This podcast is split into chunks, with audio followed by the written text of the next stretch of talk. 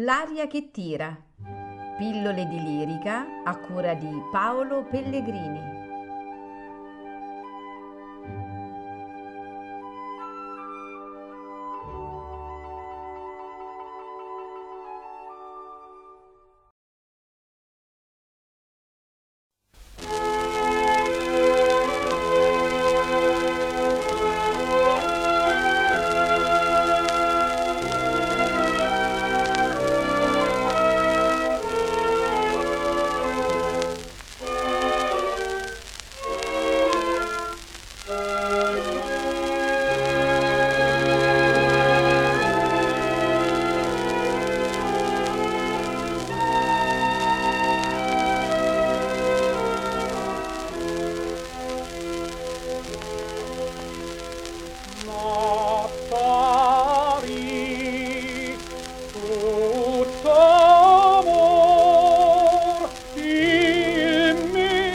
sguardo l'incontro bella sì che il mio cor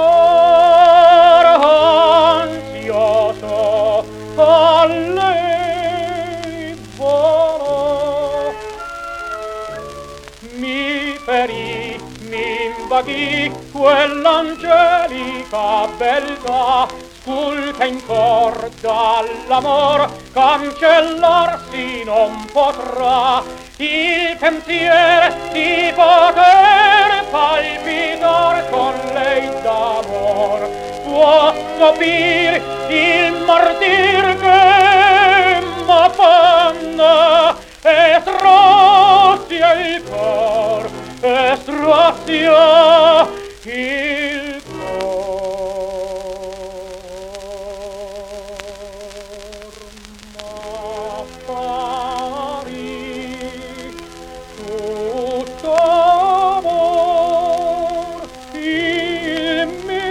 guardo l'incontro